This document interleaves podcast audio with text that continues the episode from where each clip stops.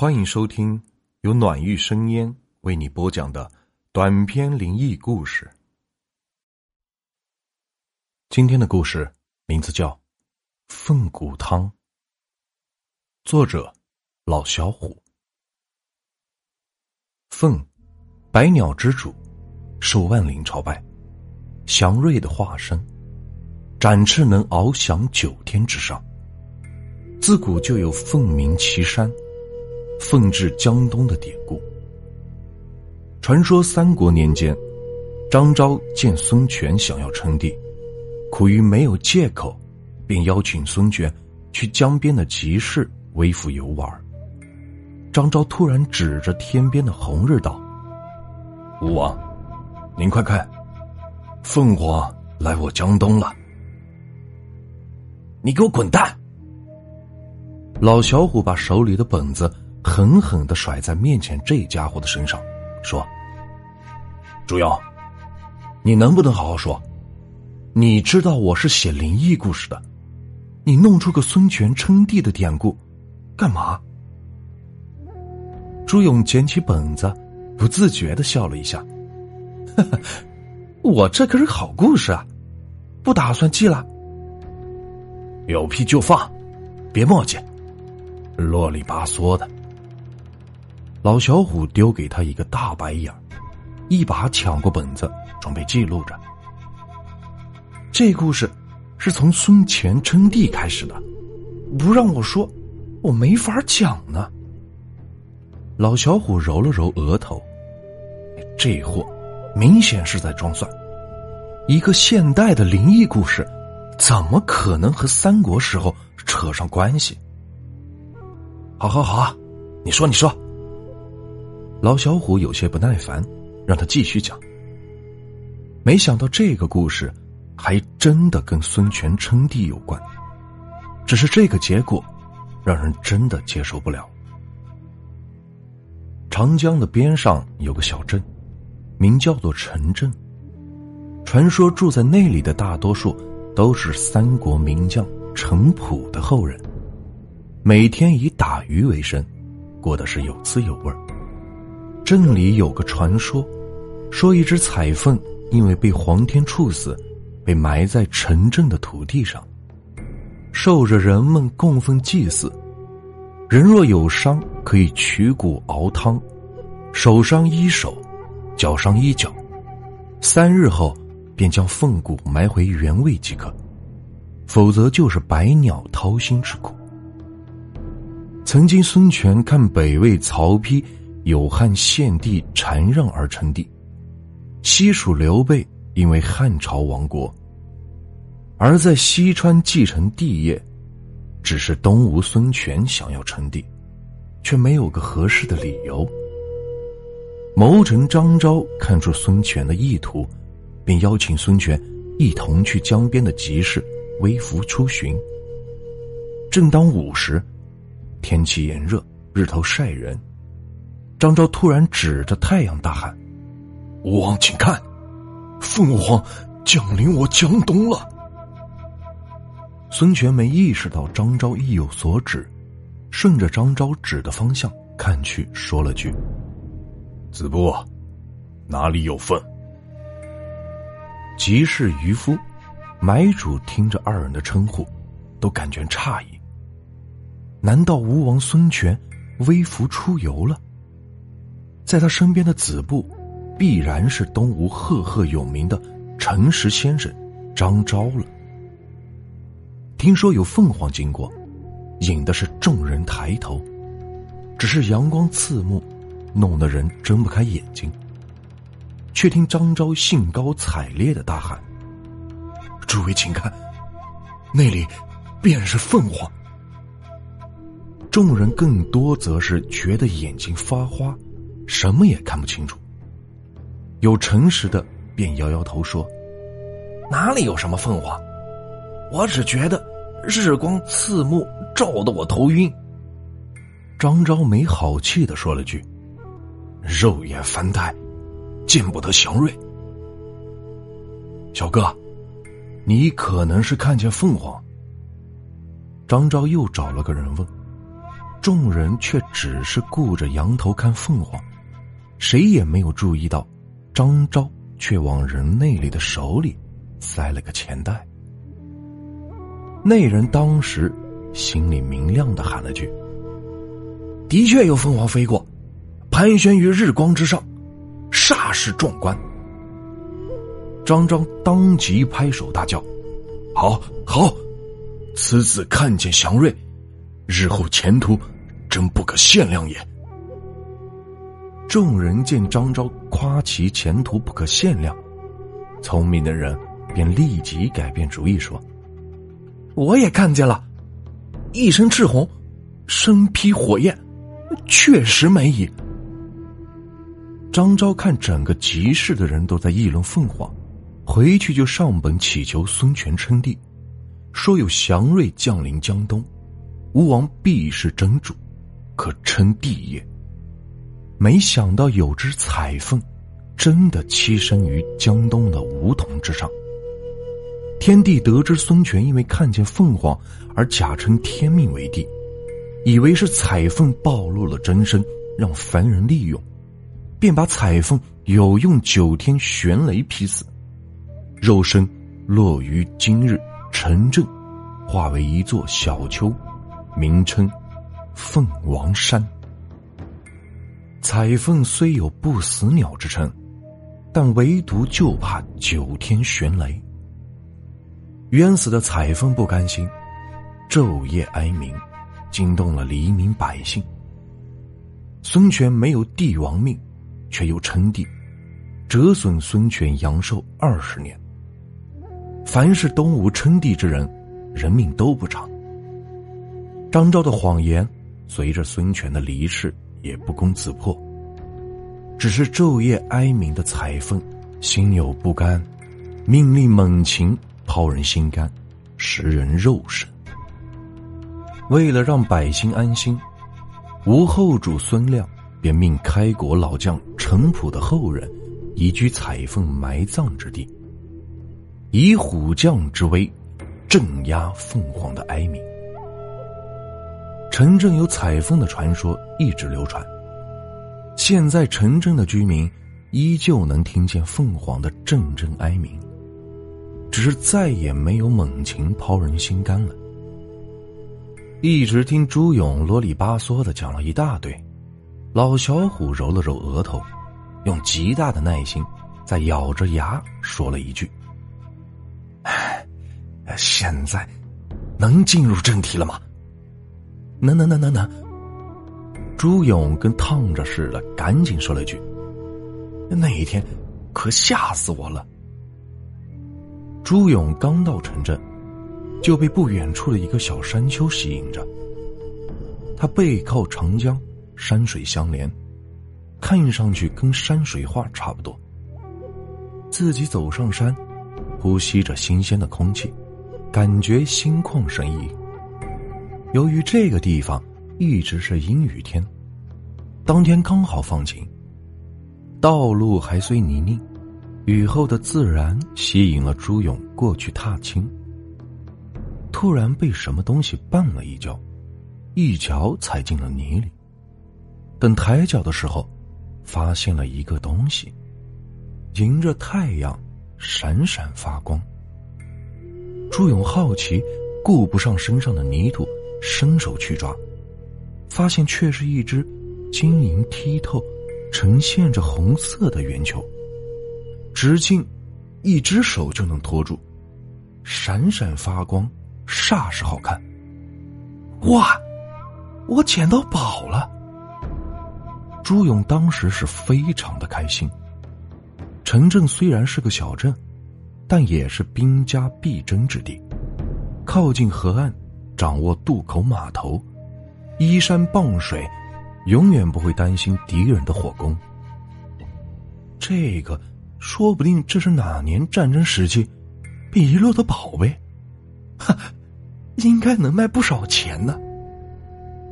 说着，兴高采烈的起身，也顾不上身上的泥土，脱下件衣服包着就往山下走。耳轮中听见一声鸟叫声，一只狂隼便由上至下贯穿，直奔朱勇的面门。我的妈呀！吓得朱勇打了个摆子，赶紧蹲身，算是躲过狂隼的一击。朱勇回头一看，只见那只狂隼盘旋一圈，然后又极有准头的直奔着朱勇飞来，一声声鸣叫刺耳难听，只感觉全身的汗毛倒竖，吓得朱勇捡起一块石头，照着狂隼就扔了过去。我让你再叫。狂隼连躲都不躲，石头的高度根本没够上狂隼。老鹰由上至下贯冲下来，就将嘴伸到了最前面，收拢了翅膀。这是致命一击。如果朱勇躲不过，狂隼的嘴便会陷入朱勇的肉里。要是点背正中心脏的话，朱勇是。必死无疑。朱勇哪敢乱动？眼看狂隼飞近，闪身一躲，狂隼擦着朱勇的胸口而过。由于惯力无法卸掉，狂隼没法改路，一头扎进了泥土里，呛住了。狂隼鸣叫了几声，朱勇也不敢乱看，抱着刚得来的宝贝，赶紧往山下跑。身后群鸟一直跟随，叽叽喳喳，不停的叫唤。朱勇一路跑回他在城镇的落脚之地，他大姑奶家陈云芳的家里。老太太八十多岁了，还是个小脚，走路是颤颤巍巍的，但是身体倒是很硬朗。出什么事了？跑的忙三火四的。朱勇赶紧进屋，擦了把脸上的汗。刚才有只老鹰追我，可把我吓坏了。啊？什么？老鹰？陈云峰差点没站住，扶着墙壁，全身开始哆嗦，说话都不利落了。你，你，你，你，你告诉我，你，你是不是？从山上带回什么东西了？呃，朱勇的眼睛一直转着，他可不想把得到宝贝的事情告诉大姑奶。匹夫无罪，怀璧其罪的道理，他还是懂的。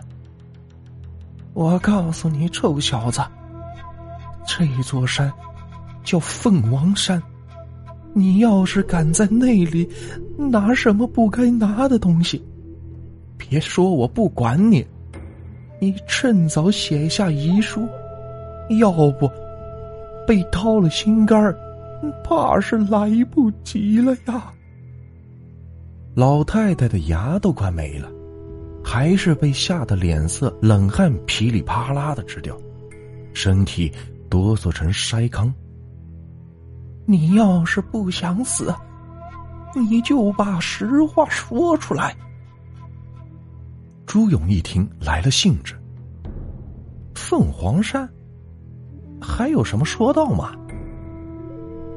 听朱勇说话吊儿郎当，气得陈云芳吐了他一口。呸！不是凤凰山，是凤凰山。传说那死了一只被雷劈的凤凰。陈云芳见朱勇把件衣服跟宝贝似的抱在怀里，心里猜个八九不离十了，肯定是拿了什么不该拿的了。你要是拿了什么羽毛、骨头什么的，也不至于有老鹰追你。要是拿回什么不该拿的，还还回去，还能保你一命。你要是舍不得还，大姑奶也不稀罕你的。你就从我家滚蛋，别连累我们家。陈云芳把话说绝了，朱勇有点不乐意了，把手里的衣服打开，露出一只红色透明的珠子来，满脸不乐意的说了句。就这玩意儿，我在山上捡的，怎么了？哎呦喂，我的小祖宗！真是地上的祸不惹你，惹天上的祸。怪不得老鹰追你，看来传说是真的。你怎么把他抱家来了？陈云芳吓得是直哆嗦，要伸手去摸，可没等伸手过去，就被朱勇把东西拿到了身后。老太太连急带气的，差点没抽过去。你，你快把东西还回去，要不夜猫子来了，吃你的心肝，我可不管。你也赶紧滚，别连累我家有杀身之祸呀！说着，陈云芳的眼泪都快下来了。朱勇啊！有话要跟你爸妈交代的没？大姑奶帮你转达。一听老太太说的要跟写遗言似的，朱勇打了个冷战。大姑奶，到底是怎么回事？你能跟我说清楚吗？看着窗外围了一群鸟，朱勇也觉得事情有点诡异，决心还是问清楚再说。我们这里有个传说，凤凰山是个死去的凤凰变成的。凤凰骄傲，不肯把肉给人和其他的野兽分食，干脆就化成了泥土，只是骨头一直都存在。灾年的时候，我们这有人就把凤凰的骨头扒出来煮汤喝。没想到汤不光好喝，而且还对身体非常的有益处。朱勇听到起劲，出言问了一句：“那有啥益处呀？”腿脚不好的，就用凤凰的爪子熬汤，没两天就能见好；要是胳膊骨折了，就用翅膀熬汤，三天就能痊愈。五脏有毛病的。就用胸脯子骨头熬汤喝，总之，就是哪儿有病，用哪儿的骨头熬汤，就是好的快。陈云芳说的是口干舌燥，看见朱勇居然乐了，哈哈，那凤凰的骨头就那么点儿，时间长了不就没了吗？看见外面那些鸟没有，他们就是看着骨头的。如果熬完汤三天以后把骨头按照原样埋回去，就会平安无事；要是把骨头扔了，或者藏起来的话，就会有隼鹰一类的鸟掏人的心肝吃。哦，原来如此。朱勇突然想到了什么，就赶紧问了一句：“那我要是脑子不好使，能不能？”陈云芳好像明白了朱勇的意思，少打凤凰头的主意。谁要是敢动凤凰头的话，当天晚上他家就得让大鸟把肚子豁开，吃了心肝啊！哦，朱勇一伸舌头，感觉事情有点不太妙呀。凤凰什么地方能有珠子呢？那这个珠子和和凤凰的骨头有什么关系吗？朱勇有一点害怕了。窗外的鸟是越来越多，而且还看见了猫头鹰的身影。看来大姑奶说的不是假的。傻小子，这不是什么珠子，这是凤凰的眼睛。你把凤凰的眼睛拿下来。你就别打算出这个门了，你要是出去，说不定就让夜猫子给掏了。陈云芳急得汗都下来了，身体颤颤悠悠。朱勇，你是个好孩子，这里边的事儿你不懂，也不能怪你。你听话，你把眼珠子给我，我给凤凰还回去。要是有事，大姑奶帮你担着。也算对得起你父母了。朱勇意识到现在事情的不妙，外面的鸟是越聚越多，叽叽喳喳的叫的人是心烦意乱。他没有了在开玩笑的心思，听了大姑奶刚才的话，朱勇感觉有点内疚。大姑奶，祸是我惹的，还是我去吧。朱勇紧了紧身上的衣服，咬了咬牙。刚想跑，就被大姑奶给拉住了。小子，我看你还有点血性，大姑奶和你一起去。我都这么大岁数了，死就死了吧。你可记住了，要是有鸟扑我，你丢下凤凰的眼睛，赶紧跑，听见没有？朱勇心里内疚，可还是点了点头。这种事。他毕竟知道的少，说不定大姑奶比他多些。有大姑奶的帮忙，说不定能安全点。陈云芳让朱勇带了米和切成小块的牛肉，刚走出门口，陈云芳就抓了把米往天上一撒。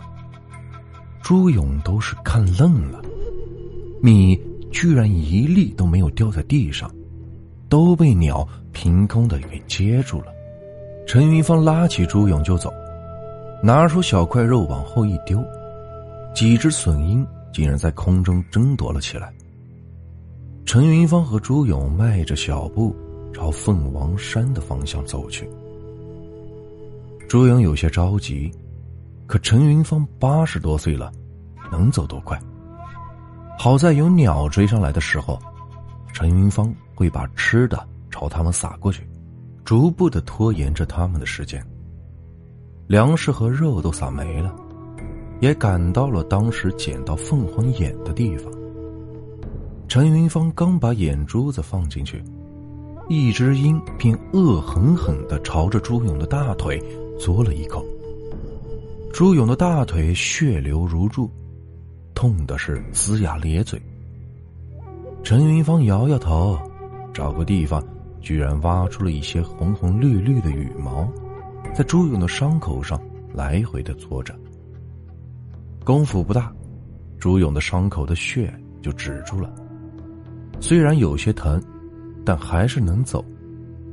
陈云芳又找到凤凰腿骨的地方，拿出小臂粗细的一根骨头，说：“你记住这个地方，等三天以后。”来把小腿骨还给凤凰。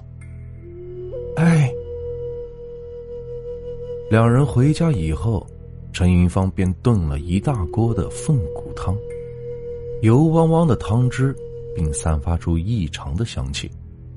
朱勇忍不住吞了口口水。大姑奶，这就是凤骨汤呀。嗯，你腿受伤了，喝这个。明早就能下床了。对于如此邪性的事，朱勇自然是不相信。但散发出香气的汤却是清香诱人。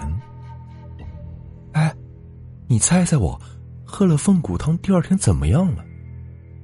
朱勇说着，神采奕奕，两只眼睛直闪光。老小虎乐了一下，哼，我猜你能。横跳江河，竖跳海，万丈高楼用脚踩，几百米的高空，是不是垫步拧腰就上去了？你给我滚蛋！朱勇挽起裤腿，你看我的伤，现在居然一点感觉都没了，而且觉得身体是轻松好多。老小虎突然来了兴致，两只眼睛往朱勇的腿上看了一眼。确实有道伤口，现在已经好的是七七八八了。那块凤凰的腿骨，你就放回去了？老小虎问了一句。根据朱勇的性格，他应该不会那么轻易放弃才对吧？那你？就没拿点回来？嘿，还是你了解我。东西在这儿呢。说着，朱勇便从衣服的口袋里拿出了香肠粗细的两节白骨，说：“这是凤凰的喉骨，等会儿咱们也炖点凤骨汤尝尝，那味道真的是绝了。”说着，朱勇仿佛还咽了下口水，看样子是意犹未尽的感觉。你就不怕老鹰、猎隼、野猫子找你啊？老小虎问道。朱勇瞪大眼睛说：“我是利用了时间差原理，挖出了凤凰的骨架，三天后归还就不会有事儿。可那是在江南的城镇，那现在可是在我们可爱的春城，那些鸟。”难道还能不远万里的来追杀我不成？正在煲汤的朱勇美滋滋的跟老小虎说了句：“哎，我特别爱唱歌，要是喝了凤凰喉咙的骨头汤，说不定以后还能当歌星呢。”砰！突然，家里的灯突然炸了。一个若隐若现的老太太出现在二人的面前，吓得朱勇大喊了一句：“大姑奶你！”谁知道老太太竟然死死的掐住了朱勇的脖子，肚子里滴滴答答的流着鲜血。仔细的看去，心肝应该是被已经摘走了。你，你，你为什么还要？摸凤凰的骨头，你知不知道这样会害死我？从窗子里突然涌入了大量的飞禽，一只只朝朱勇扑了过去。朱勇惨叫着想躲开，无奈鸟实在是太多了，满屋子都是。大姑奶看见这一幕，居然笑了。阴沉沉的笑声，结合鸟鸣，还有朱勇的惨叫，让老小虎仿佛自己身处于地狱之中，根本不相信这就是事实。不知道过了多长时间，老小虎的耳边始终萦绕着声声的鸟叫，回过神来的时候，发现锅里的凤骨汤。